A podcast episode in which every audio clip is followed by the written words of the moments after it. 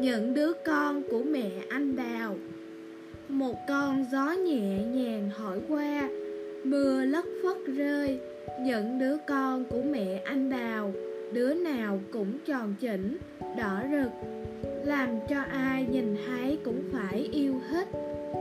Cô sóc vui vẻ nhảy đến bên mẹ anh đào và ân cần nói, chị anh ơi tôi đến hải anh đào để giúp chị mang những đứa bé này đến vùng đất rộng lớn hơn nhé. Không được không được đâu. Bọn trẻ không chịu nổi lắc lư. Cảm ơn ý tốt của chị. Đám nhóc anh đào liền hùa heo. Bọn con không đi đâu. Chỉ có mẹ mới có thể bảo vệ bọn con. Mẹ anh đào liền dùng hai tay che chắn các con và từ chối lời đề nghị của cô sóc. Cô sóc nghe vậy bèn đi khỏi. Tiếp đó, cô nhiễm lại chậm rãi bò tới, nói, chị anh đào ơi, hãy cho các con của chị lên lưng tôi, để chúng tôi đi du lịch cùng tôi nhé. Không được không được đâu. Ngộ nhỡ bọn trẻ lăn từ trên lưng chị xuống, thì có xương nát thịt à. Cảm ơn ý tốt của chị. Mẹ anh đào nói liền một mạch mấy câu từ chối. Cô nhím sau khi nghe xong cũng đằng lắc đầu bỏ đi.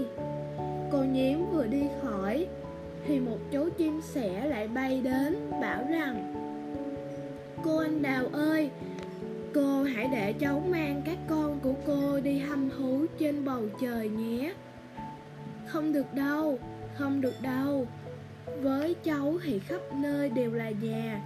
Như vậy chẳng phải sẽ đưa chúng đi khắp nơi hay sao? Nếu bọn trẻ không nhớ đường về nhà, thì làm thế nào?